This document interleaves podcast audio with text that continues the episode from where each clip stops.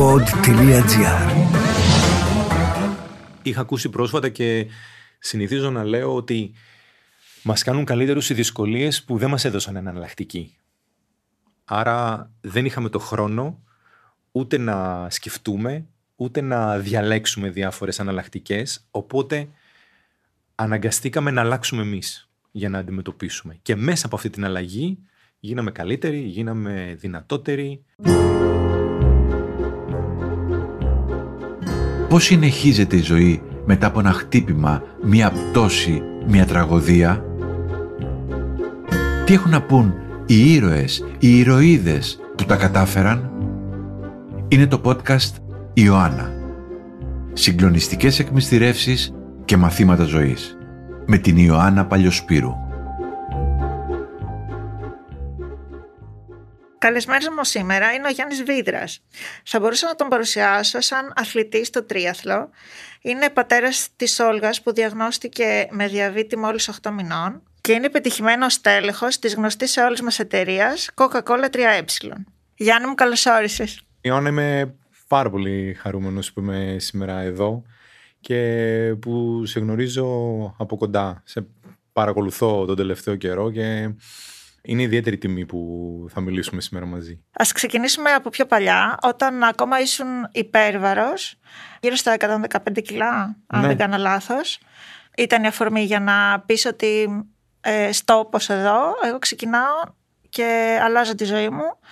Τώρα με πας αρκετά πίσω, περίπου 10 χρόνια πριν, που όντως ήμουνα 115 κιλά. Ήμουνα πάντα υπέρβαρος. Δηλαδή, από μικρός, από την εφηβεία, θυμάμαι τον εαυτό μου να είναι από τα παιδιά που είτε έτσι ήταν λίγο τα πιο... είχαν παραπανίσια κιλά, από τα παιδιά που δεν μου ήταν εύκολο να συμμετέχω σε αθλητικές δραστηριότητες και αυτό πάντα με εμπόδιζε, αλλά το κακό ήταν ότι το είχα συνηθίσει και μ, πλέον είχα, ας το πούμε, βολευτεί με αυτό. Η αφορμή λοιπόν για να συνειδητοποιήσω ότι έπρεπε κάτι να αλλάξω ήταν ότι μ, ο γιος μου εκείνη την περίοδο ήταν 8 χρονών και τα 115 κιλά μου με εμπόδιζαν να κάνω βασικά πράγματα μαζί του. Να τρέξουμε μαζί έξω, να παίξουμε ποδόσφαιρο και το οποίο αν και δεν πέρασα εύκολα με αυτά τα παραπανίσια κιλά στην εφηβεία μου, αυτό το γεγονός ήταν το καταλυτικό που με βοήθησε να πάρω την απόφαση ότι όχι, δεν μπορεί να συνεχιστεί και θα αλλάξω. Θα ξεκινήσω να πηγαίνω γυμναστήριο, θα ξεκινήσω να τρέχω λίγο παραπάνω, κάτι το οποίο έγινε σε ένα πολύ έτσι χαλαρό και ερασιτεχνικό ας το πούμε ρυθμό στην αρχή. Όμως, ποιο ήταν το σημαντικό, ότι το γεγονός ότι ξεκίνησα να χάνω τα πρώτα κιλά, αυτομάτως λειτουργούσε σαν κίνητρο για να συνεχίσω. Άρα, βλέποντας τον εαυτό μου να αλλάζει προς κάτι διαφορετικό, προς κάτι καλύτερο, έστω σωματικά, μου έδινε τη δύναμη, με γέμιζε αυτοπεποίθηση, ώστε να πάω παρακάτω, να πάω κι άλλο, να χάσω κι άλλα. Και έτσι σιγά σιγά ο αθλητισμός μπήκε λίγο έως πολύ πιο ενεργά στη ζωή μου. Ας το πούμε το ένα έφερε το άλλο, το γυμναστήριο και το τρέξιμο έφερε και το ποδήλατο. Ξεκίνησα κολύμπι και με αυτά και με αυτά κόλλησα το μικρόβιο του τριάθλου. Μου κάνει τρομερή θετική εντύπωση το ότι το κίνητρό σου δεν υπήρξε ας πούμε να κατακτήσεις μια κοπέλα που ξέρεις μπορεί να ήθελες να φτιάξεις την εμφάνισή σου για να την πλησιάσεις ή κάποιο αρνητικό σχόλιο που μπορεί να σου είχαν κάνει στο σχολείο. Δεν ε, ήταν, αν δεν ξέρω αν συνέβησαν αυτά βέβαια. Αυτά συνέβαιναν, α, σε μικρότερη ηλικία συνέβαιναν, Μμμ. Ιωάννα. Και μεγάλωσα και σε μια εποχή που το λεγόμενο, ας το πούμε, bullying δεν ήταν ε, προτεραιότητα, δεν ήταν τόσο ουσιαστικά, πώς να το πω, τόσο δυνατό. Οπότε το είχα αντιμετωπίσει πάρα πολύ. Και με τα παραπάνω μου κιλά και με την ε, ακμή που είχα στο πρόσωπο, άρα έχω περάσει πάρα πολύ από αυτό το στάδιο. Εντάξει, τώρα για να έτσι λίγο να το πούμε και χιουμοριστικά, δεν ήταν ε, μια κοπέλα. Ή, ήμουν ήδη παντρεμένος, ας το πούμε, οπότε η γυναίκα μου έτσι με, με διάλεξε. Το γεγονός αυτό με τον γιο μου ήταν ε, πολύ πιο δυνατό από οτιδήποτε άλλο, ώστε να γίνει κίνητρο για μένα να, να αλλάξω. πολύ γλυκό και πολύ πιο ουσιαστικό από τα προηγούμενα. Όμως συνέβη και ένα άλλο γεγονός στη ζωή σου, δυσάρεστο, το οποίο έφερε λίγο τα πάνω κάτω. Έφερε τα πάνω κάτω και από την ε, κορφή έτσι με έριξε λίγο απότομα και η κορφή δεν είναι τυχαία. Έχοντας ήδη ξεκινήσει τον αθλητισμό και έτσι μια πιο δραστήρια, στο πούμε, ζωή, είχαμε πάρει την απόφαση με φίλους να ανεβούμε στον Όλυμπο για τρίτη φορά, γιατί τις προηγούμενες δύο δεν τα είχαμε καταφέρει. Είχαμε φτάσει κάτω από την κορφή, αλλά φοβήθηκαμε πάρα πολύ. Και είπαμε θα δοκιμάσουμε για τρίτη φορά. Καταρχάς αυτό από μόνο του δείχνει πείσμα. Είναι πείσμα. Είναι το πρώτο χαρακτηριστικό που νομίζω το αναγνωρίζει κάποιος σε σένα, αλλά έχει φανεί από πολύ Ναι. νωρίς. Νομίζω η μαγεία του βουνού είναι τέτοια που μ, δεν σε αφήνει να, να το παρατήσεις. Αρκεί να το σέβεσαι φυσικά. Την τρίτη λοιπόν χρονιά όλα έδειχναν ότι θα τα καταφέρουμε και όντως έγινε. Ήμασταν πιο σίγουροι από ποτέ. Ο καιρός ήταν τέλειος. Είχαμε περάσει μια πολύ ξεκουραστή βραδιά στο καταφύγιο. Και σηκωθήκαμε το πρωί, κοιταχτήκαμε και είπαμε σήμερα θα ανέβουμε στον Ομίτικα. Όντως έγινε. Πολύ δύσκολη ανάβαση. Όσοι έχουν πάει το ξέρουν. Η αποζημίωση όμως που παίρνεις όταν γράφεις το όνομά σου στο βιβλίο που είναι εκεί σε ένα μεταλλικό κουτί επάνω νομίζω σε κάνει να τα ξεχάσεις όλα. Στον δρόμο λοιπόν της επιστροφής τηλεφώνησα στο σπίτι και εκεί τα πράγματα άλλαξαν ξαφνικά. Η κόρη μου, η Όλγα, ήταν τότε περίπου 8 μηνών, ήταν Αύγουστος και ενώ όλοι λέγαμε ότι έχει, ξέραμε έχει μια διαθεσία, στην πραγματικότητα τα πράγματα ήταν λίγο πιο σοβαρά. Μετά από λίγες ώρες βρεθήκαμε στο Πέδον. Η Όλγα διαγνώστηκε με ζαχαρόδι διαβήτη τύπου 1 σε πάρα πολύ μικρή ηλικία. Δηλαδή 8 μηνών είναι πολύ, τότε τουλάχιστον ήταν πολύ λίγα. Τράιφος. Εκεί άλλαξαν ε, όλα για μένα αλλά και για την οικογένειά μου. Δηλαδή ήρθε ένας απρόσμενος παράγοντας, μια απρόσμενη δυσκολία να ανατρέψει την καθημερινότητα και την οικογενειακή ισορροπία. Χωρίς να θέλω να μπω σε ιατρικά μ, δεδομένα, αυτό είναι κάτι το οποίο δεν έχει να κάνει με την κληρονομικότητα, φαντάζομαι. Όχι. Πο- ενώ- Δεν έχει. Ο ζαχαρόδης διαβήτης τύπου 1, ναι, δεν έχει να κάνει με την κληρονομικότητα. Είναι ένα αυτοάνωσο νόσημα, στο οποίο ο οργανισμός σκοτώνει τα κύτταρα τα οποία παράγουν ε, ινσουλίνη. Άρα ένας άνθρωπος ο οποίος πάσχει από ζαχαρόδι διαβήτη πρέπει να αναζητήσει την ινσουλίνη μέσω ένεσης, τεχνητά. Δεν υπήρχε τρόπος να το προλάβετε, ας πούμε, κάπως. Δεν είχατε κάποια ένδειξη πιο πριν; Όχι, Ήταν δεν ξαφνικό; έχεις ε, κάποια ένδειξη, ναι. Είναι, είναι από αυτά τα περιστατικά που δεν προβλέπονται. Μμ. Στην Όλγα έγινε 8 μηνών, θα μπορούσε να γίνει πιο μετά ή πιο πριν. Οκ. Και ποιες ήταν οι πρώτες σου σκέψεις και τα πρώτα συναισθήματα; Στην αρχή υπήρχε άγνοια. Το πρώτο πράγμα που σκέφτηκα ήταν εντάξει, είναι κάτι το οποίο θα πάρει φάρμακα και θα το αντιμετωπίσει. Τα πράγματα δεν ήταν έτσι. Συνειδητοποίησα τι είναι ο διαβήτης λίγο απότομα όταν πήρα μια συνταγή και πήγα σε ένα φαρμακείο να την ε, εκτελέσω και ξαφνικά βρέθηκα μπροστά σε βελόνες, ενέσεις, υγρά, μετρητές και μου εξήγησε ο φαρμακοποιός τι είναι αυτά. Μου είπε ότι για πρώτη φορά ότι αυτό που έχει η κόρη μου είναι κάτι το οποίο θα την ακολουθεί για την υπόλοιπη της ζωή. Αντιμετωπίζεται μέσω της ινσουλίνης, αλλά είναι ένα νόσημα το οποίο δεν θεραπεύεται.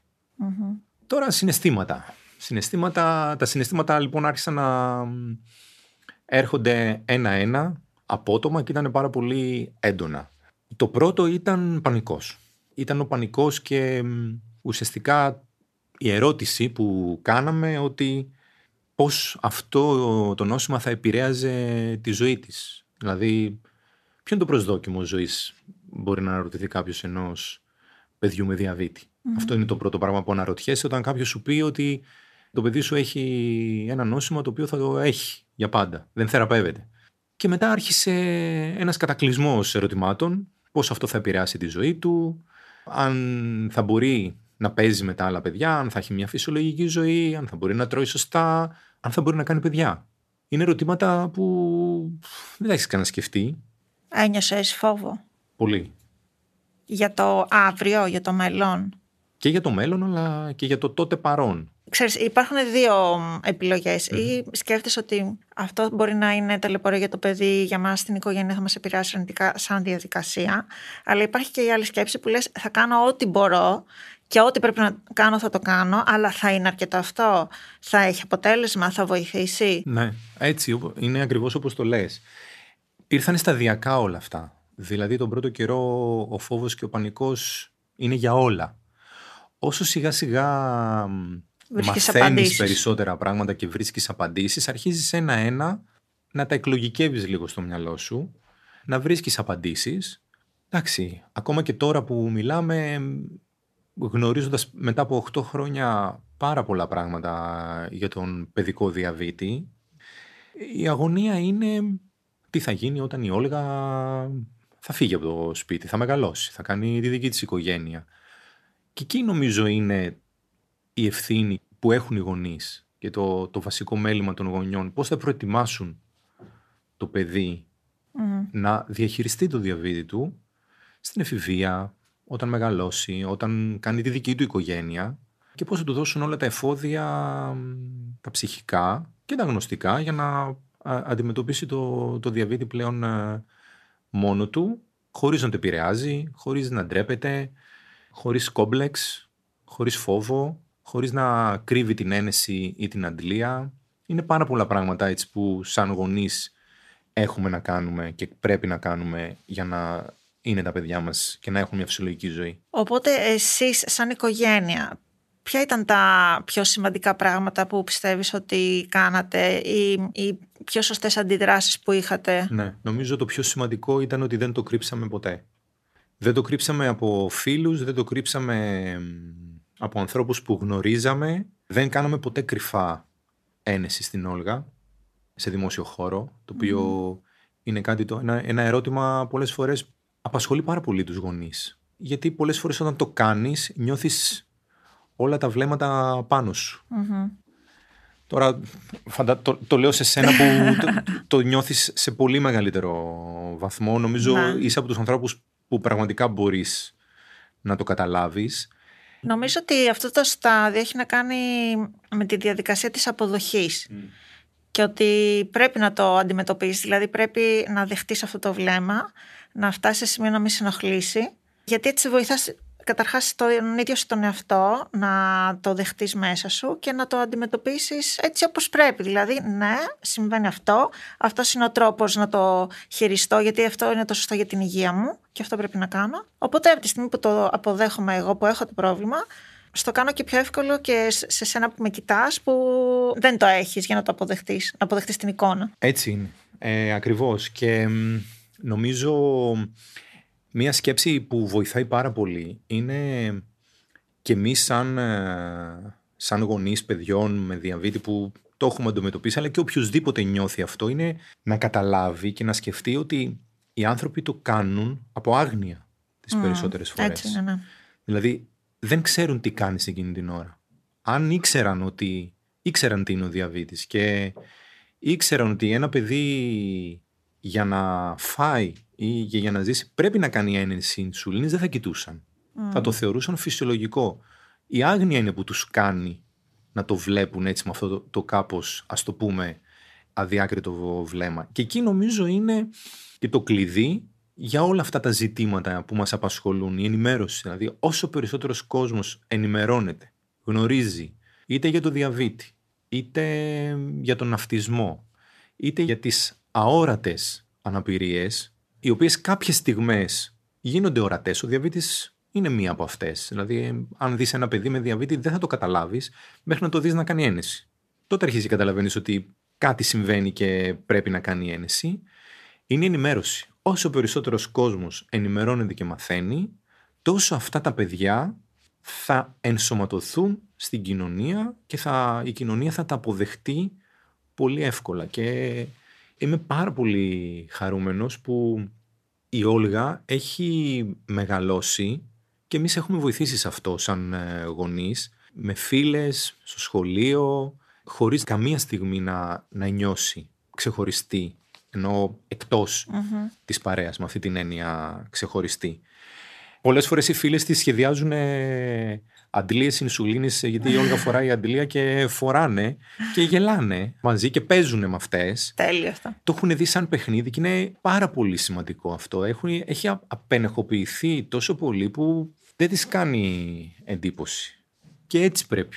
Διαφορετικά δεν θα γίνει. Ούτε η υπερπροστατευτικότητα βοηθάει, γιατί και αυτό είναι μια εναλλακτική πολλές φορές. Δηλαδή έχω γνωρίσει γονείς οι οποίοι είναι τόσο υπερπροστατευτικοί με τα παιδιά τους, που πλέον οι ίδιοι τα έχουν απομονώσει από το περιβάλλον και δεν δίνουν το χώρο και την ενημέρωση στο περιβάλλον να μάθει για το νόσημα που έχει το παιδί τους, να το αποδεχτεί και πλέον να μην του δίνουν καν σημασία. Δηλαδή δεν, την Όλγα δεν την εμποδίζει τίποτα ο διαβήτης, τίποτα απολύτως. Δεν, δεν, αν δεν δεις δηλαδή την αντλία της, δεν μπορείς να καταλάβεις. Αλλά αυτό το έχουμε χτίσει. Δεν ναι. είναι κάτι το οποίο γίνεται μόνο του. Συμφωνείς ότι στο θέμα της ενημέρωσης και της άγνοιας αντίστοιχα έχουν και οι δύο πλευρές ευθύνες. Δηλαδή, εννοώ ότι εγώ φοράω μια μάσκα στο πρόσωπό μου. Αν εγώ η ίδια αρχικά δεν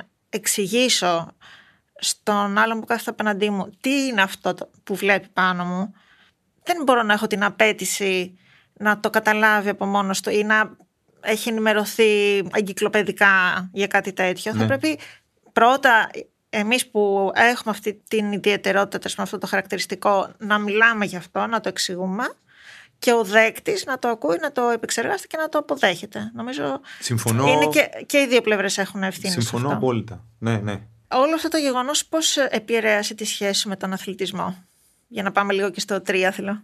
Νομίζω ότι μέσα από τον αθλητισμό και ιδιαίτερα μέσα από το τρίαθλο λειτουργήσε λίγο ψυχαναλυτικά. Ο αθλητισμός με βοήθησε πάρα πολύ στο να βρω αρκετό χρόνο με τον εαυτό μου μέσα στις προπονήσεις, να μπορώ να σκέφτομαι, να περνάω χρόνο με τον εαυτό μου, να διαχειρίζομαι πράγματα, να εκτονώνομαι. Όλη αυτή η ένταση να βγαίνει στον αθλητισμό λειτουργήσε λίγο αμφίδρομα. Δηλαδή, ο αθλητισμός με βοήθησε να αντιμετωπίσω και να διαχειριστώ μια δυσκολία η οποία εμφανίστηκε απρόσμενα και αντίστροφα η αυτή η δυσκολία με βοήθησε να γίνω καλύτερος τριαθλητής.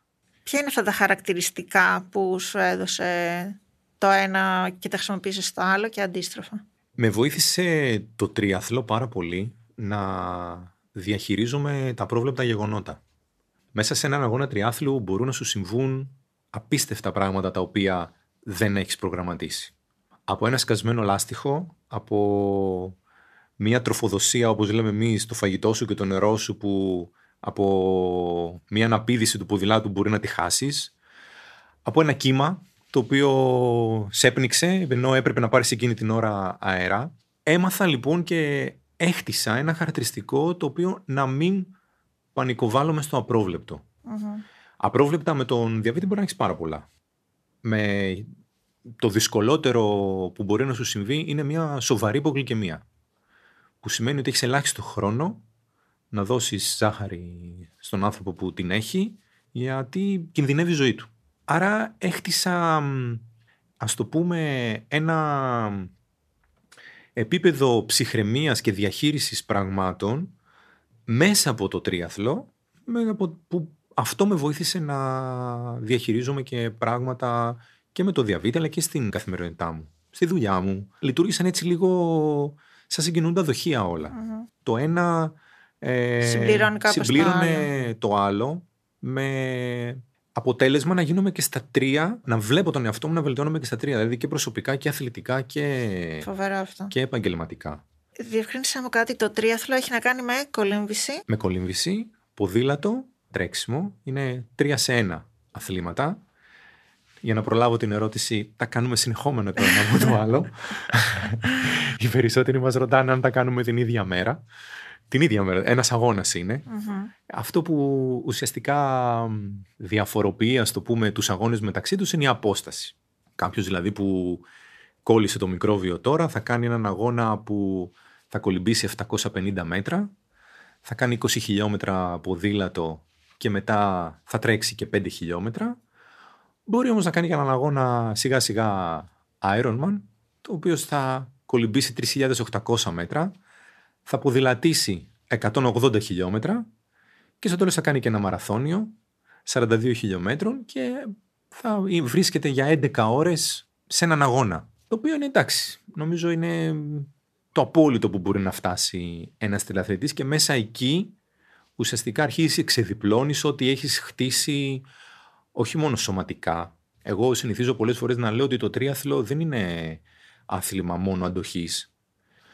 Ένας ας πούμε τριαθλητής που κάνει έναν αγώνα full Ironman, ε, κάποια στιγμή το σώμα του, εντάξει, θα, θα αρχίσει να κουράζεται. Το μυαλό είναι εκείνο που, που θα σε πάει στον uh, τερματισμό. Ο στόχος και αυτό που τον καθέναν περιμένει, τον περιμένει στον uh, τερματισμό. Μία αγκαλιά, το χειροκρότημα, η επίτευξη ενός στόχου. Άρα είναι ένας, το τρίαθλο είναι ένας συνδυασμός σωματικής αντοχής, πνευματικής οριμότητας, θα έλεγα, που αυτά τα δύο μαζί συνθέτουν έτσι και τα χαρακτηριστικά ενός έτσι ολοκληρωμένου, το πούμε, αθλητή. Εσύ τώρα σε τι στάδιο έχεις φτάσει, έχεις... Ε, Εγώ προς το παρόν είμαι στο στάδιο αυτού που λέμε half Ironman, είμαι μέχρι τη μέση.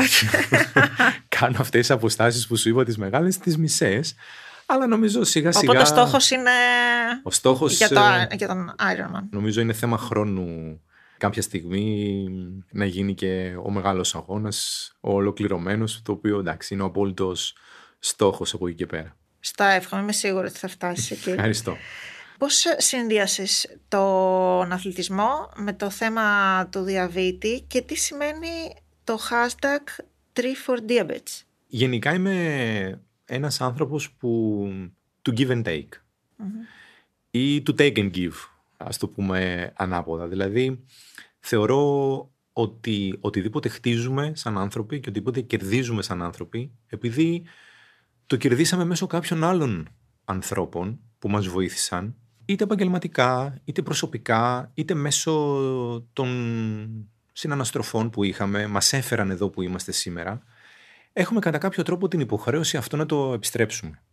Εγώ αυτό το επιστρέφω με διάφορους τρόπους. Πιστεύω τουλάχιστον ή θέλω να πιστεύω ότι το επιστρέφω.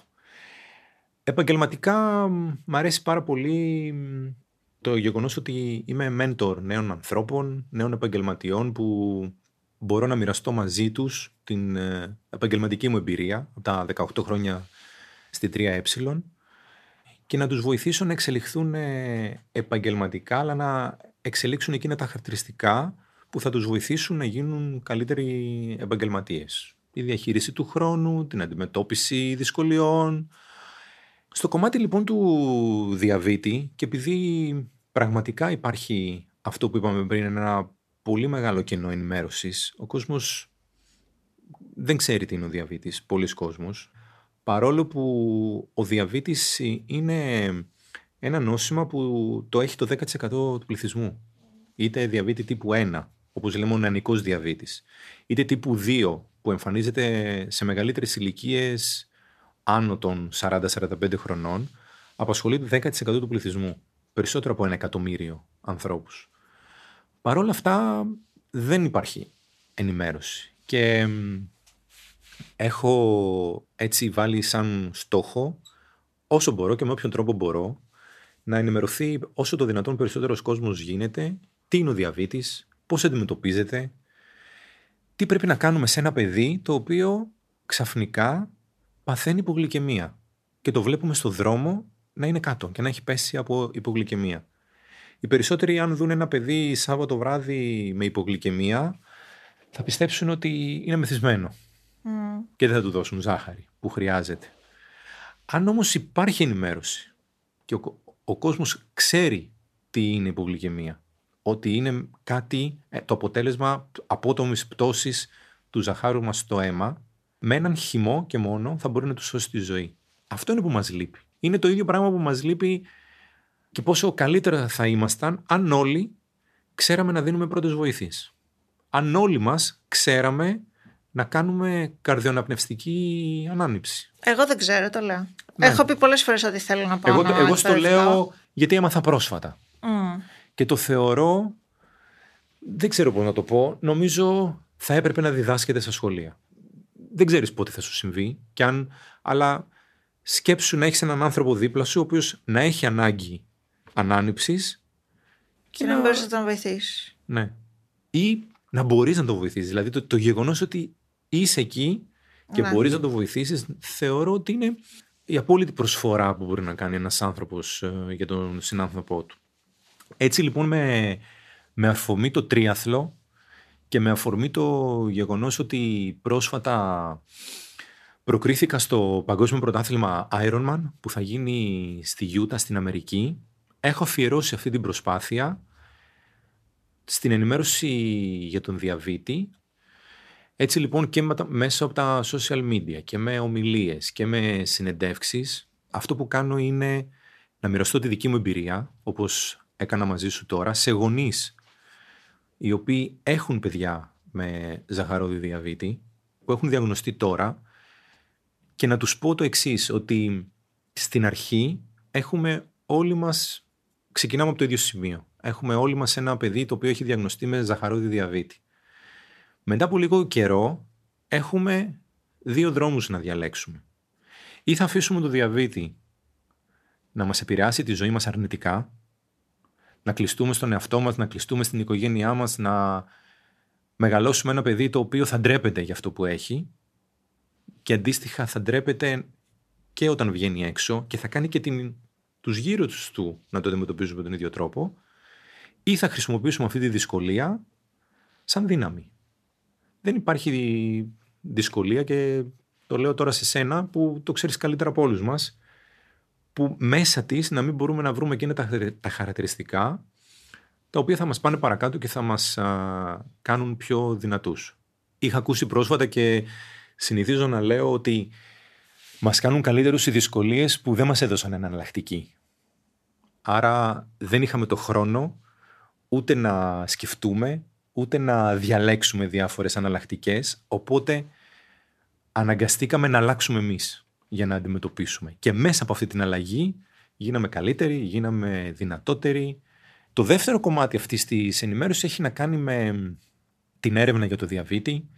Αυτή τη στιγμή υπάρχει η Πανελλήνια Ένωση Αγώνα για τον Ιωνικό Διαβήτη. Είναι μέλος της Ένωσης Μαζί για το Παιδί και ουσιαστικά υπάρχει ένα fundraising στο οποίο μέσα από αυτό όλα τα έσοδα πηγαίνουν στην έρευνα για το διαβήτη. Και τώρα σιγά σιγά θα ξεκινήσουμε μια πολύ δυνατή και δυναμική επικοινωνία με την ΠΕΑΝΘ ώστε να ενημερωθεί όσο το δυνατόν περισσότερος κόσμος για το διαβήτη και μέσα από αυτό να βοηθήσουμε και, και την έρευνα για το διαβήτη. Προς το παρόν είναι ένα νόσημα το οποίο, όπως είπα, δεν θεραπεύεται. Έχουν γίνει πάρα πολλά βήματα τα τελευταία χρόνια προς την καλύτερη ποιότητα ζωής ανθρώπων με διαβήτη. Η αντιλίαση ινσουλίνης πλέον είναι ό,τι κορυφαίο υπάρχει τεχνολογικά, να το, ας το πούμε, για τον ε, διαβήτη. Είναι το λεγόμενο τεχνητό πάγκρεας, άρα ένα πολύ μικρό μηχάνημα αποφασίζει πότε θα χορηγήσει ή δεν θα χορηγήσει ινσουλίνη και έχει κάνει την ποιότητα, ειδικά των παιδιών, την ποιότητα του ζωής πάρα πολύ καλύτερη, αλλά και την ποιότητα των γονιών πολύ καλύτερη. Με ρώτησες στην αρχή για τις δυσκολίες. Μια πολύ μεγάλη δυσκολία που αντιμετωπίσαμε σαν γονείς ήταν η αϊπνία. Έπρεπε να είσαι εκεί, να μετράς ζάχαρο, να ξυπνάς για να... από το άγχος. Άρα και αυτό, ξέρεις, η αϊπνία έχει κι άλλες ε, συνέπειες. Έχει εκνευρισμό, δεν είσαι πολύ καλά στη δουλειά σου το πρωί, δεν είσαι πολύ καλά με τον άνθρωπο που ζεις μαζί, με τον σύντροφό σου, γιατί η αιπνία φέρνει εκνευρισμούς πολλούς, τσακωμούς πολλούς, ζευγάρια που έχουν παιδιά με διαβήτη χωρίζουν. Είναι ένα, μια συνέπεια του διαβήτη είναι και οι χωρισμοί των ζευγαριών πολλές φορές. Δεν μπορούν να το διαχειριστούν. Δεν δηλαδή. μπορούν να το διαχειριστούν. Και αν γονείς καταλαβαίνουν ότι δεν μπορούν να το διαχειριστούν, ας ζητήσουν βοήθεια ειδικού. Όχι μέσω ίντερνετ. Είμαι πολύ ενάντια σε αυτό της ιατρικής μέσω των γνωμάτευσης από φίλους γνωστούς συγγενείς ή του οποιοδήποτε μπορεί να είναι στο ίντερνετ. Μόνο τη βοήθεια του ειδικού, είτε γιατρού είτε ψυχολόγου, Κάνουν πάντα καλό. Εσείς ζητήσατε σαν ε, οικογένεια και σαν γονείς; Όχι. Δεν χρειάστηκε; Δεν νιώσαμε ότι χρειάστηκε. Όχι ότι δεν είχαμε δυσκολίες, δεν το λέω αυτό. Δεν, είχαμε όμως, δεν θα είχαμε όμως κανένα θέμα να ζητήσουμε. Αλλά εντάξει, είναι- έτυχε.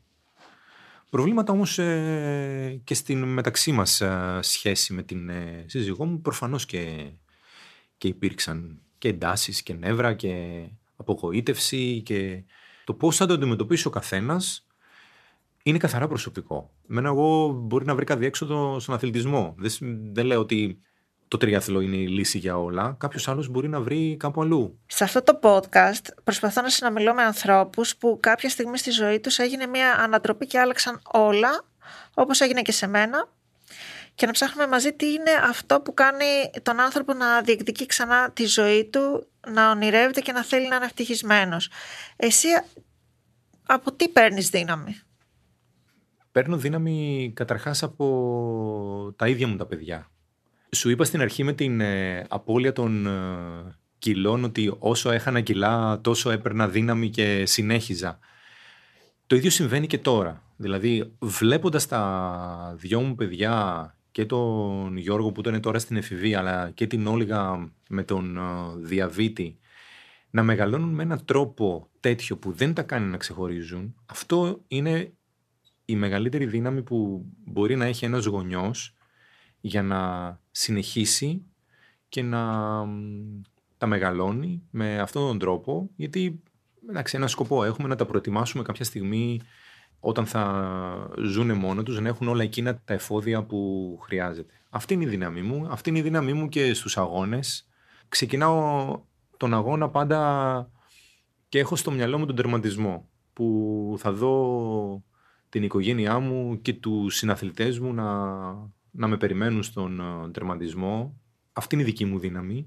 Ε, οι άνθρωποι οι οποίοι είναι πάρα πολύ κοντά μου, οι άνθρωποι που συναναστρέφομαι και στην ε, εταιρεία που εργάζομαι και μου δίνεις μια πολύ καλή ευκαιρία να σου πω ότι μπορεί να ακούγεται παράξενο, αλλά το εργασιακό περιβάλλον στο οποίο μεγάλωσα τα τελευταία 18 χρόνια ε, λειτουργήσε πολύ θετικά και καταλυτικά και στον ε, διαβήτη της ε, Όλγας. Όχι μόνο γιατί με βοήθησε στο ψυχολογικό κομμάτι και είχα ανθρώπους ε, δίπλα μου, αλλά γιατί είχα μεγαλώσει επαγγελματικά σε ένα περιβάλλον που μ- μου έχτισε έναν τρόπο σκέψης θετικό. Πάντα θυμάμαι να συζητάμε στην εταιρεία για αλλαγές και growth mindset. Άρα όταν εγώ τα έχω ακούσει, τα έχω ζήσει μέσα σ- στην επαγγελματική μου πορεία, τα λέω σε νέους ανθρώπους που έρχονται σαν νέοι εργαζόμενοι στην εταιρεία, ε, δεν μπορώ να μην τα εφαρμόζω στην ίδια μου τη ζωή. Αυτά που πολλές φορές λέω, ας πούμε, και στις ομιλίες. Ήμουνα πάρα πολύ τυχερός, λοιπόν, γιατί και επαγγελματικά, αλλά και οικογενειακά και αθλητικά, μέσα από την ομάδα την οποία είμαι, έχω γνωρίσει ανθρώπους οι οποίοι ο καθένας ξεχωριστά σου δίνουν δύναμη.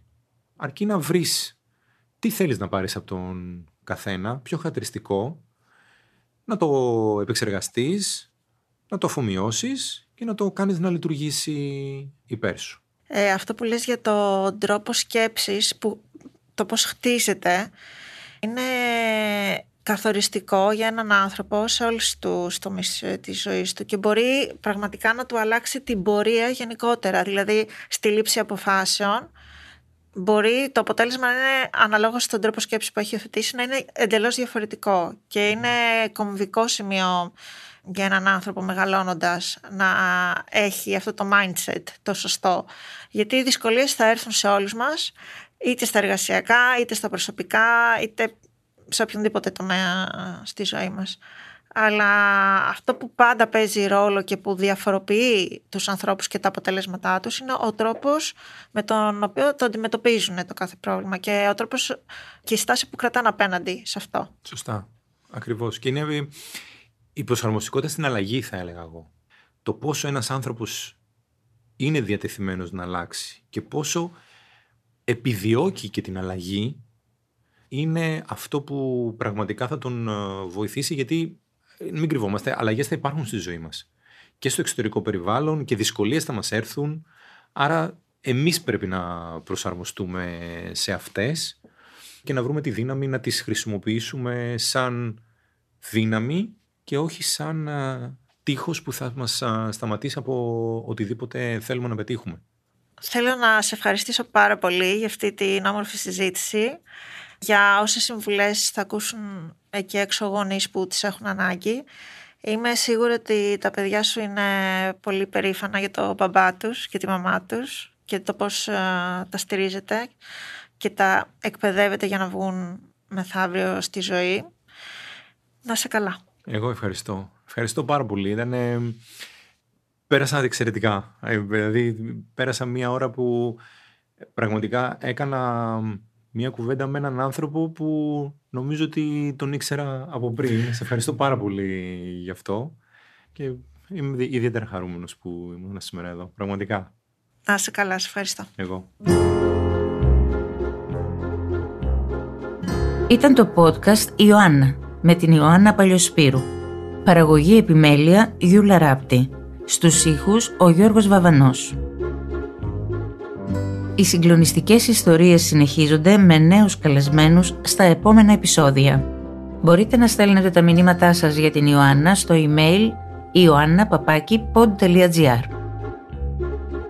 Μια παραγωγή του pod.gr Αναζητήστε τα podcast που σας ενδιαφέρουν στο pod.gr, Spotify, Apple Podcast, Google Podcast και σε όποια άλλη εφαρμογή ακούτε podcast από το κινητό σας.